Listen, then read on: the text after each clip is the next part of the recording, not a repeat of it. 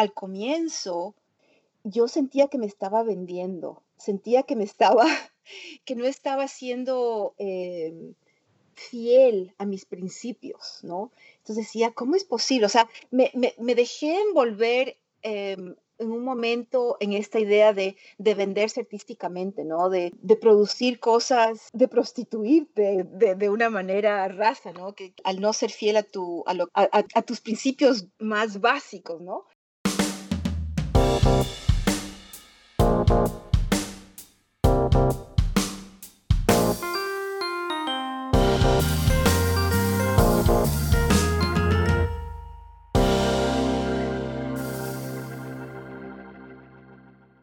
Hola amigos y amantes de la gráfica, bienvenidos al episodio número 27. Les habla su anfitrión, Reinaldo Gil Zambrano, trayéndoles una nueva conversación en español con artistas del grabado que están haciendo algo más allá de lo esperado. Si no quieres perderte de nada, suscríbete ya en tu aplicación favorita donde bajas tus podcasts. Consideren apoyarnos por medio de nuestra página de Patreon. Así puedes continuar trayéndote este material gratuito cada semana, demostrando que la gráfica está más viva que nunca. Si eres un fanático de los episodios, invítase a alguien el cual tiene curiosidad por la gráfica, o un amigo que busca aprender y practicar su oído con el español. Sigue nuestra página web www.helloprintfriend.com para ver detalles sobre cada uno de nuestros episodios. Hello Print Friend es traído a ustedes gracias a Speedball Art Products, quienes producen un rango extenso de productos de muy buena calidad para la creación de tu arte desde 1997 Productos como la línea profesional de herramientas para serigrafía. Speedbook cree que los materiales de calidad, sin necesidad de romper el cochinito, son necesarios. Sus escuillas de aluminio y excelentes pantallas de impresión te ayudarán a imprimir y darle forma a tus grandes ideas. Así que si quieres llevar tu espacio de trabajo de pasatiempo y convertirlo en un estudio profesional, visita la página web de Speedball www.speedballart.com para ver las tiendas identificadas donde puedes adquirir sus productos. En el programa de hoy estaré conversando con Sandra Fernández, artista multidisciplinaria y grabadora, nacida en Nueva York pero con raíces ecuatorianas, con una trayectoria amplia en la docencia, ahora viviendo el sueño de artista plástico a tiempo completo. Conversaremos sobre su experiencia en la educación universitaria y la realidad de ser profesora junta, y sus dificultades para luego sustentar su vida del arte en los últimos años, Sandra Fernández también sirve ahora como presidenta del Consejo Gráfico Nacional, que es una coalición independiente de talleres gráficos alrededor de los Estados Unidos. Así que, sin más preámbulos, acompáñenme a Nueva Jersey, al estudio personal de Sandra Fernández para esta conversación. Eh, sí, me encuentro en, en la ciudad de Nueva, no, perdón, en el estado, en la, ya le iba a ser ciudad del estado, en el estado de Nueva Jersey, en la ciudad de Parling. Es una ciudad que queda eh, justamente en la mitad del estado hacia la costa eh, este. Oh, ok, perfecto. Y si nos podrías decir para nuestros oyentes tu nombre, eh, tu apellido y a qué te dedicas. Claro, mi nombre es Sandra C. Fernández. Eh, soy artista, artista de técnica mixta. Eh, comencé con fotografía, pero también trabajo en grabado, eh, escultura blanda, instalaciones em, y esculturas públicas. ¿Y desde dónde nos estás hablando, Sandra? Les estoy hablando desde Parling, en Nueva Jersey, Estados Unidos. ¿Y estás en dónde ahorita? ¿En tu casa? ¿Estás en tu estudio? Estoy, estoy en mi estudio.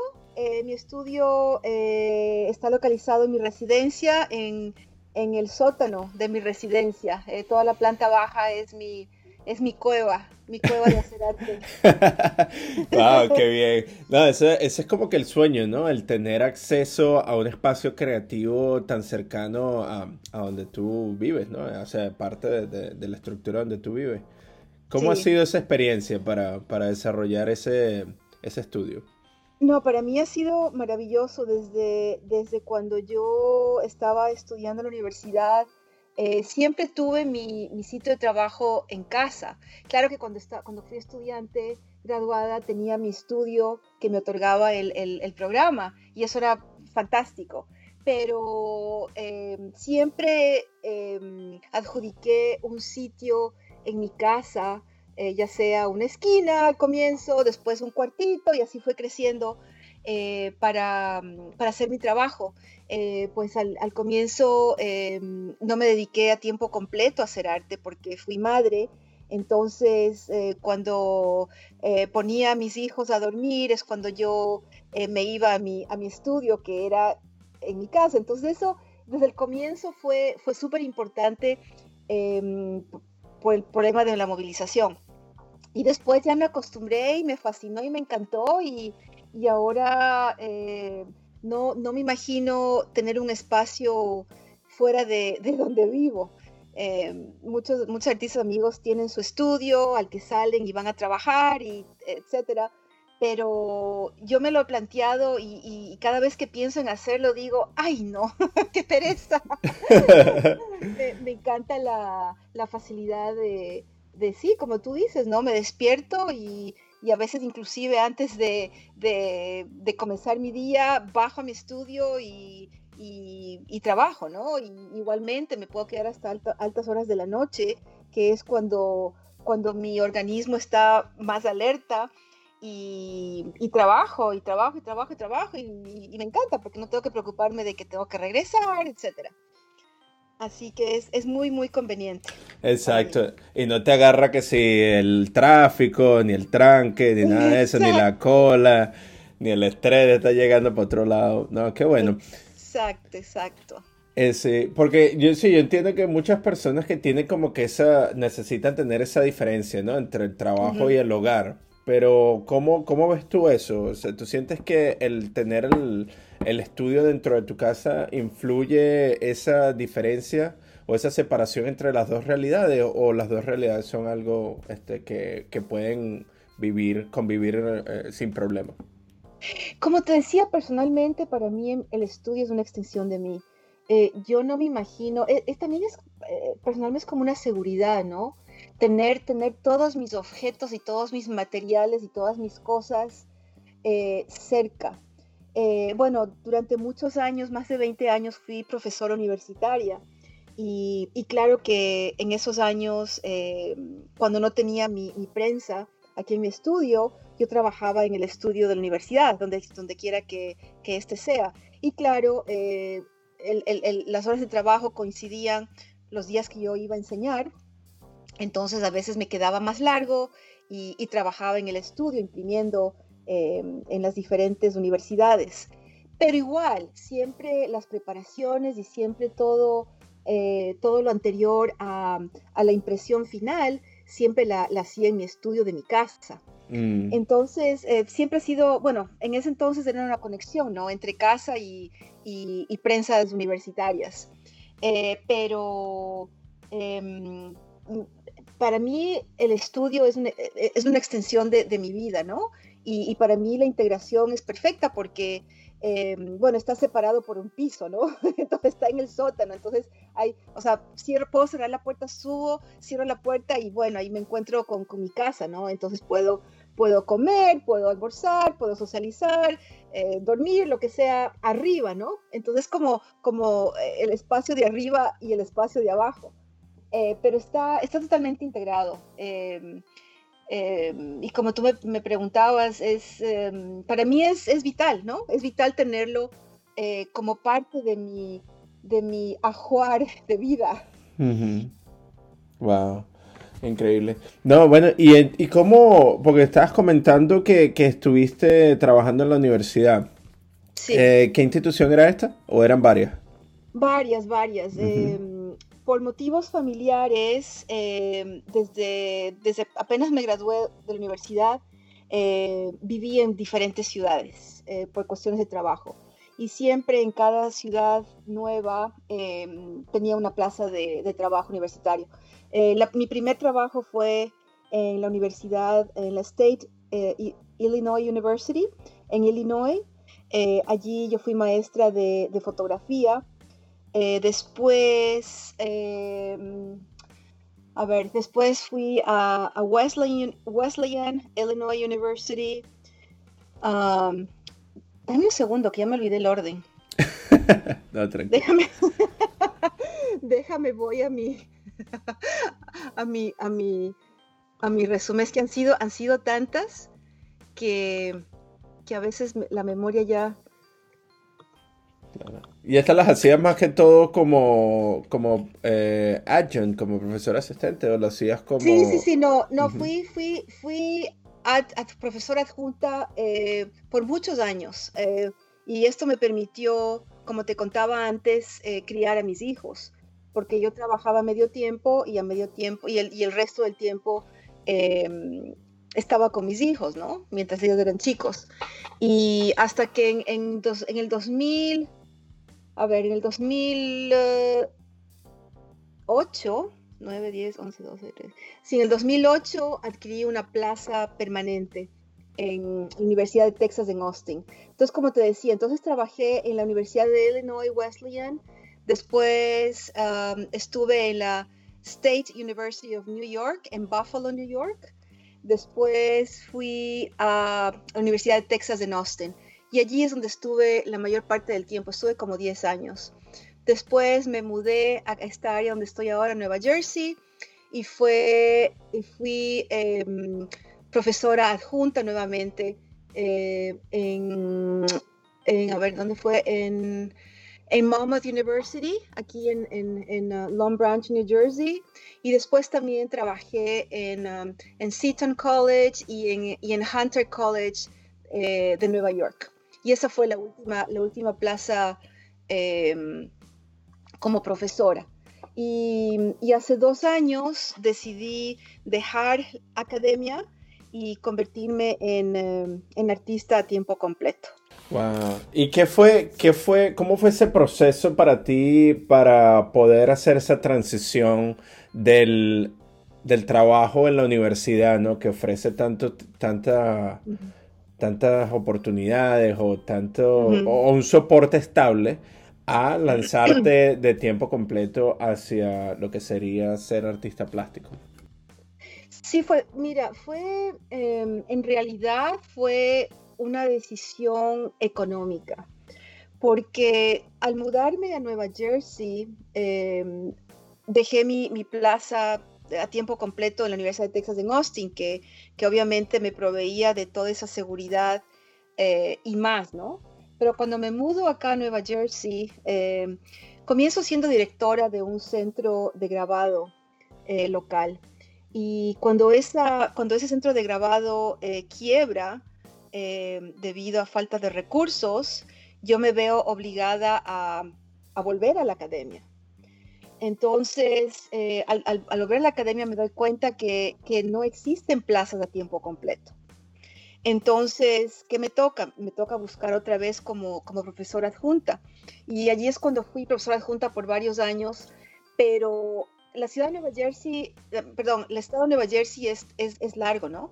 Entonces, todo te queda a una hora mínimo de viaje en carro. Y, estuve enseñando en, en, en, en, diferentes sitios al mismo tiempo y era, y era un, o sea, me demoraba tanto en ir de un sitio a otro para dictar una clase que, realmente, y, la paga que tenías como, como, como eh, profesora adjunta, realmente no, no, no, compensaba mucho todo el esfuerzo y todo el, el, el, viaje, ¿no? Entonces, poco a poco me di cuenta que, realmente estaba gastando demasiado tiempo en ir y venir eh, y, mi estudio estaba quedando a un lado. Mi trabajo en el estudio estaba quedando a un lado. Entonces fue realmente una decisión em, mm, eh, súper importante en mi vida, obviamente. Yo, yo siempre había querido tener mi propio negocio eh, y, y, por circunstancias nunca lo logré hacer. Entonces dije, no, ahora es la oportunidad. Si no lo hago ahora, ¿cuándo lo voy a hacer? Y, mm, y dejé, dejé la academia, dejé, dejé mis clases de, de profesora adjunta y me lancé, me lancé así de, de clavado, clavado al, mm. a, la, a, la, piscina eh, sin profundidad. Y, y bueno, em, ha sido un proceso interesante, muy, muy, muy satisfactorio, porque he podido eh, trabajar más de cerca, por ejemplo, con Consejo Gráfico Nacional, eh, del cual soy la directora. He podido em, dedicarme a, cosas que no, nunca las pude hacer antes, ¿no? Como por ejemplo cosas tan básicas, ¿no? Como organizar mi estudio, como organizar mis, mi, inventario, eh, desarrollar de una manera más coherente mi sitio web, o sea, cosas administrativas, ¿no? Que te, que te toman muchísimo tiempo. Y, mm, y obviamente em, crear obra nueva, ¿no? Y, replantearme las cosas y, mm, y, y, crecer, ¿no? Crecer como, como individuo, como artista. Claro. Ah, entonces se tomó esa, esa decisión, claro, eh, aparte de toda la, la, Te diste cuenta de todo este tipo de, de, dificultades que tenía y realmente la inversión, ¿no? Que se llevaba el trabajar en la universidad. Pero, ¿cómo fue eh, eh, ese momento que tomaste la decisión? ¿Fue una decisión sumamente sencilla o existía muchísimo miedo alrededor de ella? No, no, no, no, no fue de un día al otro. O sea, esto me tomó un par de años. O sea, poquito a poco es como que fui haciendo la transición. Em, primero enseñaba, un semestre llegué a enseñar en tres instituciones y cinco clases. Eh, entonces comencé a dejar poco a poco, ¿no? Dejé una institución, después dejé la otra y me quedé con una. También para ver em, el tipo de, ingresos que podía tener y cómo me podía mantener, obviamente, ¿no? Em, eh, yo estoy vivo sola, entonces em, tengo que, buscar los medios de subsistencia eh, por mí misma, ¿no? tú sabes cuando, cuando tienes un compañero o una compañera, Em, es, se facilita de alguna manera, ¿no? Eh, la convivencia y, la mantención. ¿Cómo se dice? bueno, manutención. Eh, manutención. Ah, entonces, em, fue un proceso de a poquito. Em, comencé, eh, yo doy, he dado talleres entonces eh, comencé a, dar un poco más de talleres de, artes en diferentes sitios. Eh, comencé a trabajar en bibliotecas, dando asimismo pequeños talleres de grabado. Em, comencé a hacer contratos em, con diferentes organizaciones eh, y también comencé, comencé a trabajar, a hacer arte por comisión. Eh, cuando fui profesora universitaria, es, un sistema totalmente diferente porque como, como mencionabas antes, la, eh, la seguridad de tener un ingreso firme y de tener todas las facilidades del mundo para desarrollar tu arte y desarrollar tu carrera em, a través de la universidad es, es, em, eh, e, es, es, un apoyo, ¿no? Entonces, cuando, cuando dejas de tener eso, Em, tienes que, buscar otras alternativas. Entonces, cuando yo, em, cuando yo era académica y, estaba mm, cobijada bajo, bajo universidades, eh, mi arte además tenía, em, tenía mucha más libertad en el sentido de que no estaba preocupada que tenía que vender mi obra. No, o sea, mi obra era, era una extensión de mi, de mi investigación y de parte de mi trabajo universitario. Entonces tenía mucha más libertad en, producir cosas, por ejemplo, para museos o para, o para exhibiciones, en donde no había esa, esa, mm, esa presión, ¿no? De que, de que, híjoles, tengo que, tengo que hacer algo para vender. Entonces, por ejemplo, nunca, nunca hice comisiones y nunca, nunca trabajé en ese sentido.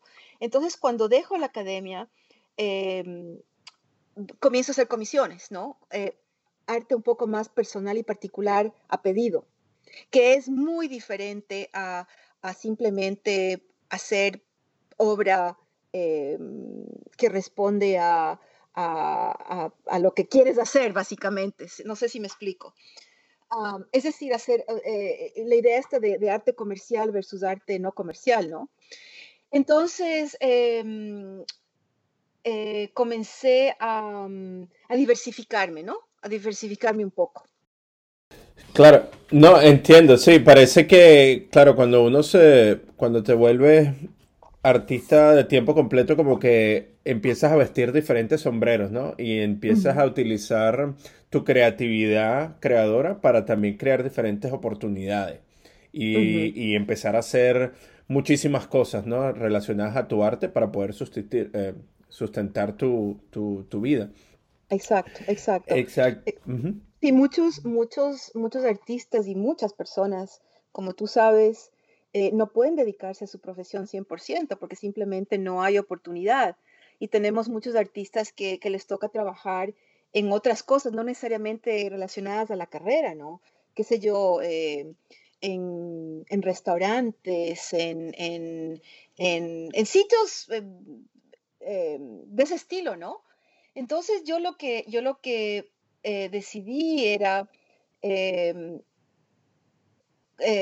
producir arte un poco comercial y que ese sea mi, trabajo del día, entre comillas, lo que se dice, ¿no? Eh, o sea, que ese sea el trabajo que me sustente mi, carrera, mi carrera profesional artística en donde, en donde tengo más libertad de, expresión y de, y de comunicación. O sea, el, producir un poco arte comercial es, es en lugar de, por ejemplo, trabajar en un restaurante, por decirte algo, por hacerte una computación. Eh, sí, el trabajo comercial que estás haciendo de comisiones, ¿verdad? Que es un poco más este, definido por el cliente, se convirtió en tu trabajo, en tu trabajo del día para sustentar el, proceso creativo que, llevas luego de, de que se termine ese trabajo.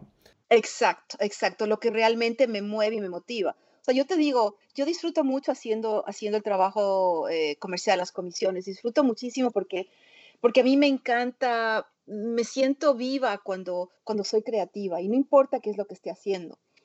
Eh, pero, pero hay un trabajo específico que, que, me, que me une más a, a la vida, ¿no? A la comunidad, a, a, la gente, ¿no? Es un trabajo em, de compromiso, ¿no? Que yo siento que debo, que tengo que opinar, que tengo que hablar, que tengo que decir, que tengo que expresar, ¿no?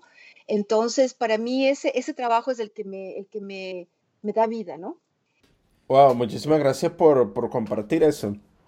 Porque es interesante, ¿no? Cómo cambia, cómo cambió la dinámica y eh, todavía tienes como que tu trabajo de, de, por decirlo de alguna manera, de 8 a 5, ¿verdad? Pero también está muy ligado hacia la parte creativa. ¿Y cómo crees tú que esa energía ha cambiado en ti, ¿no? Em, en el proceso creativo que tú, que tú llevas o tú desarrollas.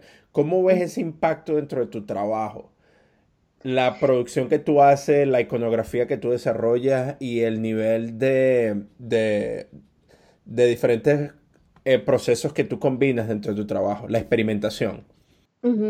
Es súper interesante porque te digo sinceramente, al comienzo yo sentía que me estaba vendiendo, sentía que me estaba, que no estaba siendo em, fiel a mis principios, ¿no? Entonces decía, ¿cómo es posible? O sea, me, dejé envolver em, en un momento en esta idea de, venderse artísticamente, ¿no? De, de, producir cosas, eh, de de prostituirte de, una manera rasa, ¿no? Que, uno, que, uno escucha, ¿no? En, al, no ser fiel a, tu, a lo que, a, tus, em, a tus principios más, más básicos, ¿no? Em, bueno, eso que te, acabo de decir es como una, una, eh, una ramificación, ¿no? Em, yo pienso que todo lo que produzco eh, tiene su relación. Quizás la temática puede variar, pero en cuanto a técnica, en cuanto a, mm, nivel expresivo, eh, no, no deja de, cambiar, no deja de ser, em, no deja de relacionarse el uno con el otro. Em, yo tengo la tendencia a, y siempre ha sido así mi trabajo, de, moverme entre dos dimensiones y, y, tres dimensiones. Entonces siempre estoy em, trayendo elementos tridimensionales a mis, a mis grabados, por ejemplo. Eh, y, viceversa. Estoy siempre llevando mi grabado a mis obras tridimensionales. Entonces, eh, siempre ha sido un juego entre los dos. Y, y no, y no, claro que se influencian el uno al otro, ¿no? Pero no creo que ha cambiado así drásticamente. Obviamente em, el trabajo de uno evoluciona. Y una de las cosas que, que, que yo hablaba con Miranda es que eh, yo, em, yo soy de las personas que amo la técnica, amo aprender eh, nuevas, nuevas maneras de hacer las cosas y me encanta integrar nuevos conocimientos a mi obra. O sea, yo soy de las artistas que, que eh, no puedo hacer una cosa y quedarme en esa cosa por años o al mismo tiempo. O sea, yo al mismo tiempo estoy trabajando en varias cosas a la vez. Estoy trabajando en un grabado y estoy trabajando en una pieza tridimensional o estoy trabajando en una instalación. O sea, tengo muchas cosas em, ocurriendo al mismo tiempo. Entonces, eh, eh, entre ellas se van, se van complementando, ¿no? Y por otro lado, estoy, estoy desarrollando el, el trabajo comercial, ¿no? Que es que igual tiene, tiene mi estilo, tiene mis inquietudes, tiene mi textura tiene lo mismo, pero, pero es un poquito más em, em, enfocado en, bueno, ¿qué es lo que la gente quiere comprar, no? O sea, ¿qué es lo que la gente eh, quiere consumir y que no es, y que no es tan, tan caro, ¿no? Entonces, em, es, un juego, ¿no? Es un juego, es un balance, es, es descubrir, redescubrir eh, implementar y, mm, y, seguir desarrollando, ¿no? No, me gusta mucho esa, esa, mm, esa explicación que tú tienes porque, sí, porque hablas sobre ese sentido de libertad que tú has podido alcanzar y cómo este, al, cuando recibes el, el, el proceso de... O, o cuando tienes ciertas ideas, ¿no? Que tú sabes, cuando estudias el mercado, puedes utilizar la misma iniciativa y la misma energía que tú tienes creativa para tratar de satisfacer esa parte que tú sabes que la audiencia va a querer. Y luego, pero sin, sin perjudicar o sin perder esa, esa llama, ¿no? Que te lleva hacia tu pasión, que es la creación de, y la exploración de trabajo, que puede ser mucho más eh, de un sentido personal. Pero Vea que eh, cuando me estabas comentando sobre todo este proceso, ¿cuándo, empezaste tú a sentir que, que tú te querías dedicar al arte? Bueno, eh, yo soy de esas personas, eh, en inglés es el late bloomer, el concepto, no sé cómo se dice en español, pero ¿cómo se diría en español? Sí, como que le, tardan un poquito más en florecer, ¿no? Como en desarrollarse. Sí, sí, sí. Eh, bueno, un, poquito yendo para atrás, eh, yo nací en, Nueva York, pero antes de cumplir un año me trasladé al Ecuador con mi madre y, yo crecí en el Ecuador. Y después, em, cuando cumplí 22 años, vuelvo a migrar a los Estados Unidos y regreso a los Estados Unidos. Entonces, en el, en el lapso, eh, cuando estoy en el Ecuador, yo siempre admiré mucho el arte y siempre me, encantó, pero yo era como, como viendo a los toros desde la barra, ¿no? Y mm, qué, sé yo, quizás a los 14, 15 años em, agarro una cámara fotográfica y comienzo a tomar fotos. Y, mm, y, me encantaba, me encantaba tomar fotos, y, pero más, más como una, em, como una experiencia de, documentar, ¿no? Documentar eventos, documentar eh, eh, familia, amistades, más no, yo no lo veía como una bella arte, pero a mí me encantaba, inclusive em, a los 16 años, eh, con un grupo de amigos, pongo un cuarto oscuro en mi casa, en mi casa de Quito, y, comienzo a revelar fotografías. Entonces ahí comienzo un poco con ese interés fotográfico, ¿no? Pero nunca jamás en la vida se me ocurrió que, iba, que esto iba, iba a ser mi, vida, ¿no? en, ese, en ese momento yo lo tomaba como un hobby. Y mientras estudiaba sociología y literatura y, y, desarrollaba mi vida em, de otra manera, ¿no? Pero em, entonces, bueno, entonces ya em, estoy en el Ecuador, eh, me gradúo, eh, voy a la universidad, comienzo a estudiar todas estas cosas. Y, te cuento que, que, de joven yo fui poeta, entonces mi, mi, arte fue, fue mm, e, escribir, ¿no? Eh, y, yo pensaba que me iba a convertir en una, en una escritora, yo pensaba que ese era mi, mi camino. Y bueno, em, la vida siguió, pasó, em, yo siempre estuve muy involucrada em, políticamente. Eh, vengo de una familia de socialistas, mi, mi abuelo fue uno de los fundadores del Partido Socialista Ecuatoriano. Entonces yo crecí en este ambiente muy político, ¿no? Y obviamente eso me condujo a participar políticamente en, movimientos y grupos, creciendo. Y bueno, em, en 1986 em, existió, se creó un, un, clima político bastante difícil y, y para hacerte cuento corto, yo tuve que salir del Ecuador. Entonces salgo del Ecuador, vengo a los Estados Unidos y, o sea, no tengo idea qué, qué diablos voy a hacer con mi vida ni qué va a pasar. Eh, los Estados Unidos para mí siempre fue eh, el imperio, ¿no? El, el, el, el, sitio al que nunca quería yo eh, estar, ¿no? El sitio, el imperio. El imperio. Sí, el enemigo, de alguna manera, sí. El enemigo, o sea, yo ya te digo, yo crecí crecí con un abuelo socialista, crecí apoyando la revolución cubana, la revolución sandinista, ah, eh, en algún momento eh, eh, simpatizando con, con Rusia, etcétera, etcétera, etcétera. Entonces, obviamente, el imperio estadounidense para mí era el diablo. Entonces, yo tenía mucha aversión a, a este país. Eh, pero ah, es que mi vida es súper complicada porque mi padre vivía en los Estados Unidos y yo, y yo venía a verle eh, de vez en cuando. Entonces tenía esta, esta dualidad y este conflicto, ¿no? De, de, un sitio al que, en el que quería estar y el que me encantaba porque estaba mi padre, estaba la familia de mi padre, pero al mismo tiempo era el imperio, ¿no? El imperio saqueador y, y, y, y terrible, ¿no? Con sus políticas eh, internacionales.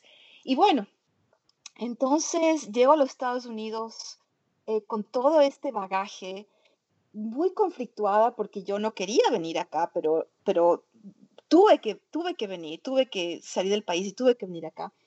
Entonces me encuentro en un, en un, en un espacio eh, no totalmente desconocido, pero, pero bastante lejano, ¿no?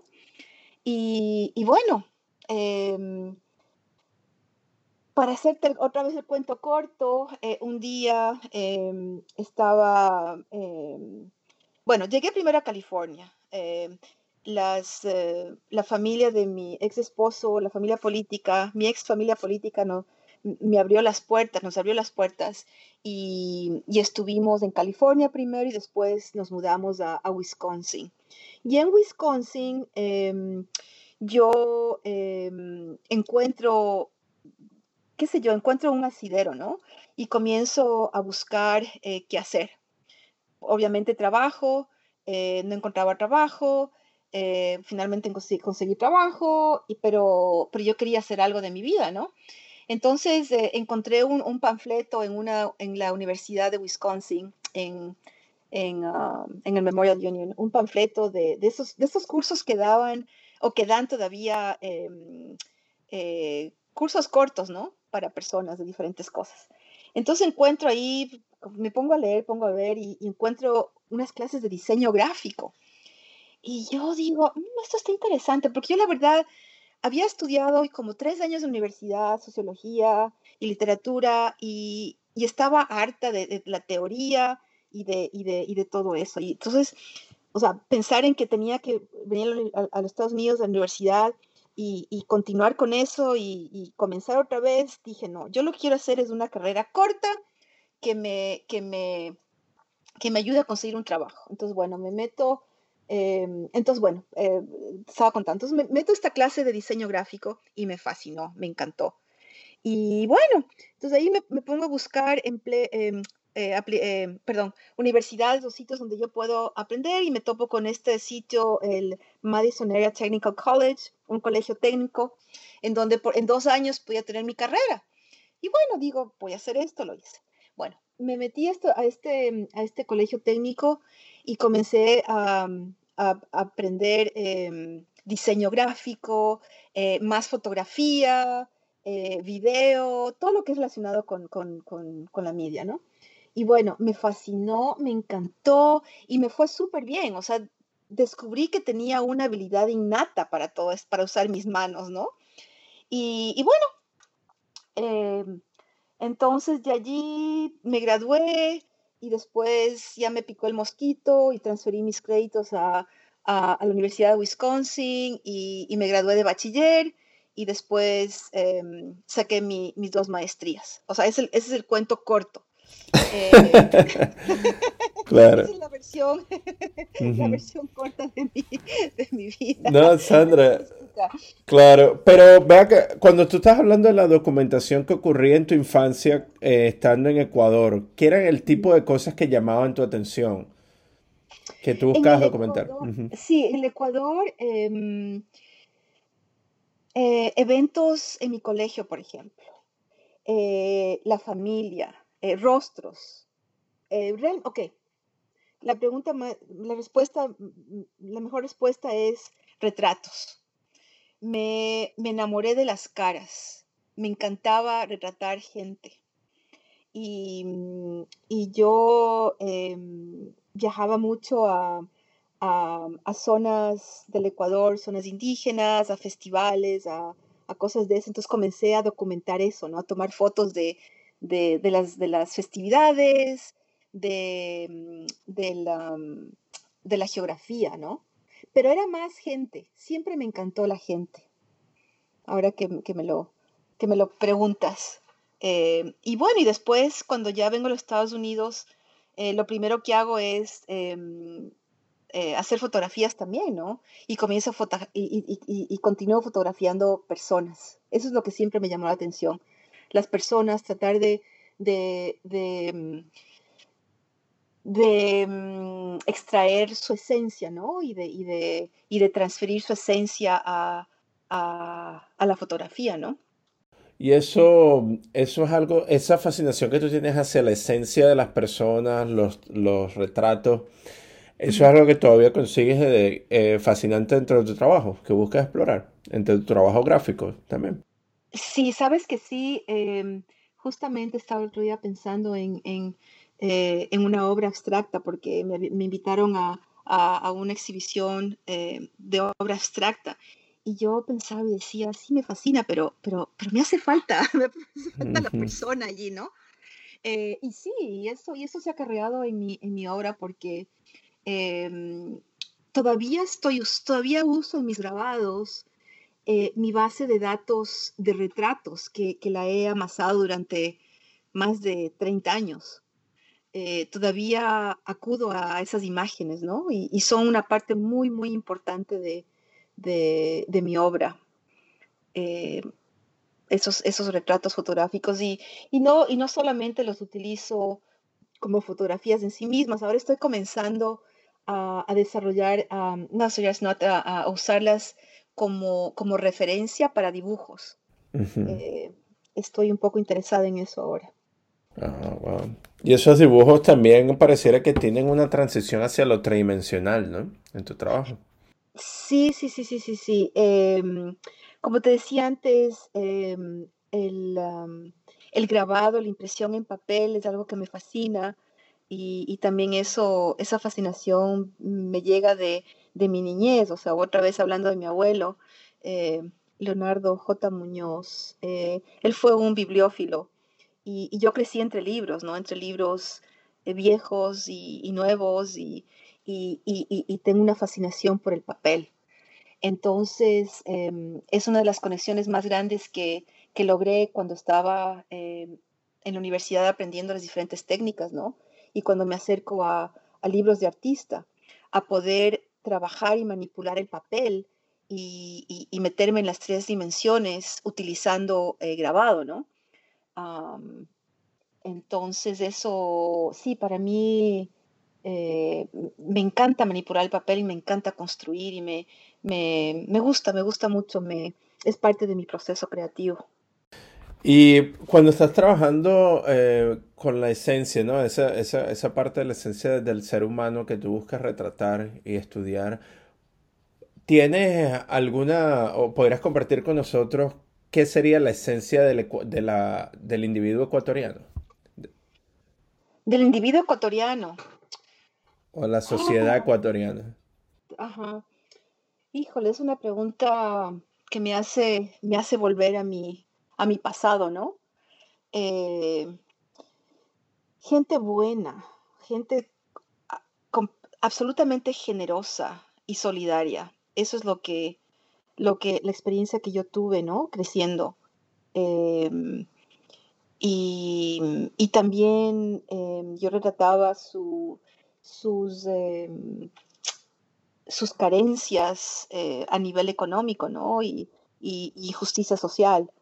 Eh, pero a la vez dentro de esas carencias y de esa injusticia social, una, unas almas muy, muy, muy eh, abiertas y cálidas, ¿no? Y generosas. Eh, cuando hablo de, la población indígena, ¿no? Y, pero en general, em, esa, esa bondad, ¿no? Que, que no es fácil encontrar, ¿no? Y, y, no estoy segura Em, cuánto eso ha cambiado, ¿no? Desde que yo salí del Ecuador. Eh, he vuelto muchas veces eh, y eh, he visto muchos cambios, ¿no? Mucha, mucha, sí, muchos cambios en, la situación social, económica. Pero no, pero sin embargo, em, no, la gente ecuatoriana no ha perdido eso, te digo sinceramente, no ha perdido esa, esa mm, bondad. Es que no sé qué otra palabra usar. Me gusta. Y en ese sentido de bondad y conexión que, tú encontraste en el Ecuador, que se ve también que, que posiblemente has encontrado dentro de la creación de arte, em, ¿qué, ¿qué, importancia tiene para ti la comunidad, ¿no? sobre todo en el ámbito del grabado? Ah, bueno, como tú sabes, el grabado es eh, intrínsecamente comunitario y esa es una de las cosas que me atrajo más desde, desde que comencé a, hacerlo, ¿no? La posibilidad de la, de, la interacción. Eh, y, en general, la, comunidad de grabado es una comunidad supremamente generosa. Eh, comparado, por ejemplo, a, a la comunidad por mencionar algo de pintores o de escultores, ¿no? Eh, pero esa es mi experiencia, mi experiencia académica, ¿no? Eh, los, los, grabadores son, eh, comparten sus recetas, sus, sus secretos, sus, sus, técnicas, ¿no? Mientras, mientras quizás en otras áreas es como más privado y más em, em, egoísta, ¿no? Em, entonces, para mí, eh, una de las maravillas del, grabado es de esa, esa vaina comunitaria, ¿no? Desde, desde el trabajo en, una, en un print shop, en, una, en un estudio, em, al trabajo de, de, por ejemplo, de intercambio, de intercambio de carpetas, de, de, de participación en exhibiciones y, y, de, artistas visitantes a diferentes sitios, ¿no? Y es una de las cosas que, me ha interesado mucho y, yo he traído eh, a artistas aquí a mi taller a trabajar, ¿no? A hacer trabajo comunitario. Y es uno de los aspectos que, quiero desarrollar más ahora que la pandemia ya, ya nos está dejando poquito a poco. claro. Eh, y, um, pero ese aspecto comunitario eh, es realmente el que, el que me nutre como ser humano a mí. Y, mm, y, siendo parte de, de, Consejo Gráfico Nacional, que es eso, ¿no? Es un, es un grupo de, de es una coalición de, de, talleres de todos los Estados Unidos, eh, de talleres de grabado de los Estados Unidos, em, para crear em, portafolios, e interacciones, e intercambios, etcétera, etcétera. Entonces, realmente eh, eh, el sentido de comunidad es, es, es bien importante para mí eh, y es una de las cosas que me mueven. ¿Y cómo, cómo llegaste tú al, Consejo Gráfico Nacional? ¿Podrías contarnos un poco sobre la institución y, ¿Y qué rol juegas tú ahí? Por supuesto. Eh, em, a ver, en el, en, mil, en el 2004 yo eh, llego a la ciudad de Austin, en Texas, em, y, y, me conecto con eh, Sam Coronado, que fue el fundador de, de, uno de los talleres miembros de consejo que se llama el, el proyecto Serie, The Serie Project. Entonces, em, conozco a Sam Coronado, él me invita a ser artista residente en el 2005, la primera vez. Entonces yo me, yo, yo me comienzo a integrar y es la primera vez realmente que yo estoy dentro de una comunidad latina. De todos los años que estuve en los Estados Unidos, siempre estuve eh, alrededor de, comunidades artísticas em, eh, anglo, ¿no? En general. Pero nunca, nunca tuve la suerte de, unirme a una comunidad completamente latina. Entonces, la conexión con, la serie Project me, me da acceso a esto, me, me, provee de esta, de esta fortuna, ¿no? Y, mm, eh, el proyecto Serie era miembro del Consejo Gráfico Nacional. Entonces yo, em, después de hacer esta residencia, comienzo a trabajar con, con Sam en la serie Project y comienzo a voluntariar mi tiempo. Em, inclusive me convertí en, miembro del, del, consejo directivo de, del proyecto y trabajé, trabajé eh, todo el tiempo hasta que me mudo acá a, los, a New Jersey, ¿no? Y mm, entonces em, me, me, conecto con Consejo Gráfico Nacional. Y poco a poco, eh, al comienzo, eh, yo fui la, la, encargada de, no la encargada, la, em, la enviada a participar en las reuniones nacionales, ¿no? De, de Consejo Gráfico Nacional. Entonces Sam me, me enviaba que yo represente a la serie, en algunas oportunidades, y así fue como yo fui conociendo a todos los, los, miembros del Consejo Geográfico Nacional. Em, en el 2014 eh, muere Sam Coronado y, em, el Consejo Geográfico Nacional seguía reuniéndose, seguía formándose, em, desarrollándose y y bueno, yo tenía conexión con todos esos artistas, ¿no? Total, eh, bueno, yo en el 2015 mm, vengo para acá, Nueva Jersey, y mm, Consejo Gráfico Nacional, bueno, fue fundada por eh, Gilberto Cárdenas, que es un, un académico, un sociólogo eh, muy, muy conocido y muy influencial en las artes. O sea, él es, él es un coleccionista que apoyó a las artes desde siempre y es uno de los mayores coleccionistas de arte latinex y latino en los Estados Unidos. Bueno, entonces él, es el que funda Consejo Gráfico Nacional.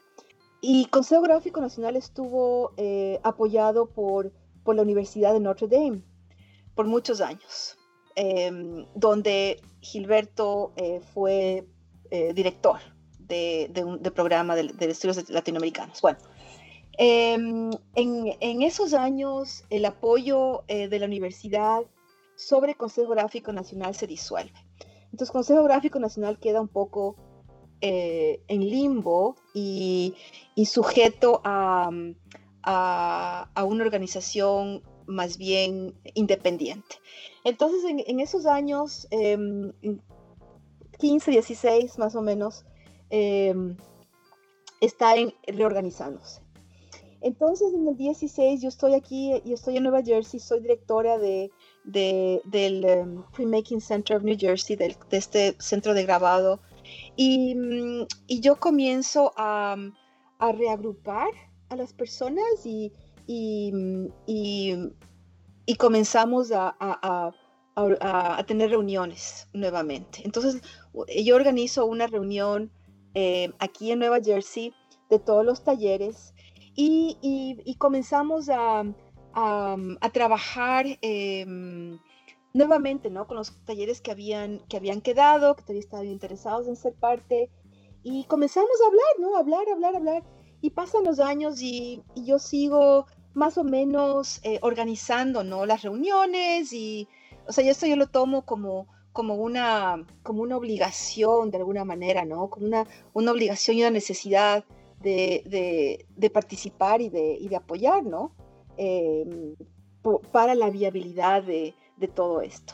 Y, mm, no, y con, el apoyo de todos los, directores de los diferentes talleres, seguimos trabajando y hace dos años eh, me nombraron eh, formalmente la directora del grupo.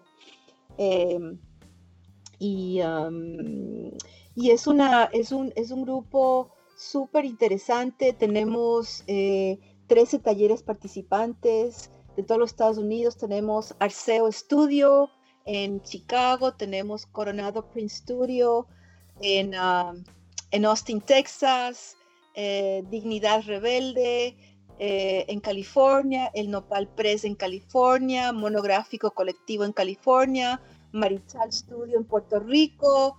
Pájaro Editions en California, Rio Mar Studio en Indiana, Self Help Graphics en California, Serie Project en Austin, Texas, Es Fernández Present Taller aquí en New Jersey, Taller Arte del Nuevo Amanecer en California y Taller Boricua Rafael Tufiño en Nueva York.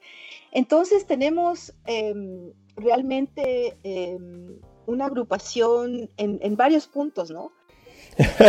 no, está bien, pero ¿cómo, cómo, se, cómo un taller se vuelve parte del Consejo, uh, del Consejo Gráfico Nacional?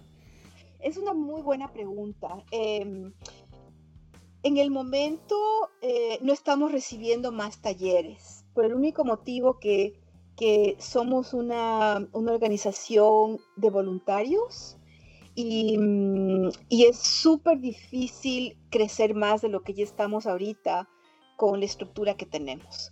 Pero cada taller recibe em, nuevos miembros o, personas que quieran trabajar con cada taller. Entonces, si alguien quiere em, integrarse y ser parte del Consejo Gráfico Nacional, puede hacerlo a través de los talleres cercanos al, sitio donde, donde, cada persona vive. Y haciendo conexiones con los talleres, em, se puede Em, ser parte del Consejo Gráfico Nacional porque cada año hacemos una carpeta de intercambio y cada taller puede invitar a dos artistas a ser parte del portafolio.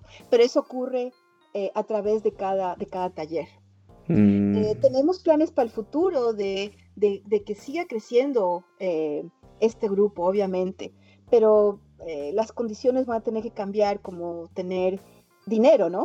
Tener dinero para poder pagar a, a, staff y, poder desarrollar más cosas, ¿no? O sea, todo, como tú sabes, todo baja a ese pequeño signo de dólares. sí, exacto. Por más que, por, por lo mejor que sean las intenciones, siempre se necesita algún tipo de financiamiento para sustentar ese tipo de sueños, ¿no? Sí. es la cruda realidad. Pero, ok. Pero entonces, bueno, entonces existe el Consejo Gráfico Nacional y si nuestros oyentes quisieran ponerse al tanto de los diferentes estudios, si algún estudio le queda cerca para poder colaborar, ¿existe algún tipo de página web o existe una, página de Instagram? ¿Cómo podemos comunicar, comunicarnos con ustedes? Por supuesto, el, el sitio web es www consejográficonacional.com y allí está toda la información pertinente a cada taller. También estamos en Instagram, eh, arroba Consejo Gráfico Nacional y también tenemos una página en Facebook, igual, Consejo Gráfico Nacional. O también, para cualquier pregunta, pueden comunicarse conmigo. Eh, pueden hacerlo a través del website, está un, enlace directo a mi correo electrónico o me pueden mandar em, a mí eh, personalmente, bueno, no personalmente, sino eh, eh, Consejo Gráfico Nacional at gmail.com. Ok, perfecto. Y, y Sandra, a pesar, además de, ser parte de la, de la, directiva del Consejo Gráfico Nacional, ¿no? que ustedes se reúnen anualmente y están en contacto trayendo todo, esta, todo este trabajo de, gráfico latinoamericano. Eh, en los Estados Unidos. Eh, ¿Qué tipo de proyectos estás trabajando tú individualmente eh, para el futuro? ¿Qué estás cocinando tú para el futuro? Y con el consejo también que podría, que, que te gustaría comentarnos. Eh, sí, bueno, em, eh, para consejo, presentemente estamos trabajando, desarrollando el nuevo portafolio para el próximo año. Em, tenemos planes de exhibiciones, exhibir nuestros portafolios, nuestras carpetas en diferentes instituciones. Em, eso, eso em, para consejo gráfico. A ver, personalmente quiero reactivar mi, estudio y tengo planeado para el futuro eh, traer artistas a mi, a mi taller para um, hacer em, grabados colaborativos o, para, o para publicarlos. Ese es, ese es, mi, ese es mi, mi sueño a, a, un par de años. Para todo eso, obviamente, tengo que, tengo que em, terminar de escribir eh, grants y cosas de esas, como tú sabes, volvemos a lo mismo, eh, de, de, la ayuda financiera. Em, y eso como taller. Y personalmente estoy, bueno, por un lado lo que te comentaba antes, desarrollando el, lado comercial de, mi, de mi práctica y, quiero desarrollar eh, un nuevo, nuevo trabajo, eh, ¿cómo se dice body of work? Eh, sí, sí, como una, una, serie de trabajo. Una serie, sí. Quiero desarrollar una serie de trabajo. Estoy, estoy trabajando em, con, grupos de personas. Tengo, tengo em, que justamente las conexiones salieron a través de, Consejo Gráfico Nacional. Entonces tengo un proyecto con, con Pepe Coronado y con René Arceo de, los diferentes estudios. Eh, tenemos un grupo que se llama Pesare, en donde estamos tratando de, em, hacer exhibiciones y de, traer al, público una, visión más amplia de lo que es ser artista latino. Eh, muchas veces em, tenemos la, la suerte o mala suerte, no sé cuál es, eh, de, que nos meten en un casillero, ¿no? De que si es que eres latino, tu, tu, arte tiene que ser político, o tu arte tiene que ser así, o tiene que ser asado, para que te tomen en cuenta. Pero en realidad em, somos artistas latinos, pero tenemos eh, diversas inquietudes, ¿no? Y, diversas maneras de expresar, de expresarnos. Entonces queremos un poco ampliar esta visión de lo que, de lo que podemos producir, de lo que hacemos. Entonces, continuar con eso, continuar con ellos trabajando. Eh, por otro lado, también estoy trabajando con otra, otra artista, Marianne Sadowski, Em, mexicana y también estamos em, desarrollando obra porque tenemos muchas, muchos puntos comunes, ¿no? De migración, de género, de inquietudes políticas, entonces estamos desarrollando em, obra artística para exhibiciones. Y, también tengo proyectitos por aquí por allá, invitaciones a, carpetas, invitaciones de exhibiciones y esas son realmente las que a mí me, empujan, ¿no? Y me motivan para, para desarrollar temas. Y, personalmente estoy muy interesada en hablar eh, más sobre experiencias migratorias, ¿no? Y, más específicas eh, a, mí, a mi propia migración, ¿no? A, esta cultura y mi sitio eh, como una persona bilingüe, bicultural, ecuatoriana, americana, eh, mujer, o sea, todo ese tipo de cosas, ¿no? Estoy muy interesada en, desarrollar eh, una serie em, que hable de eso.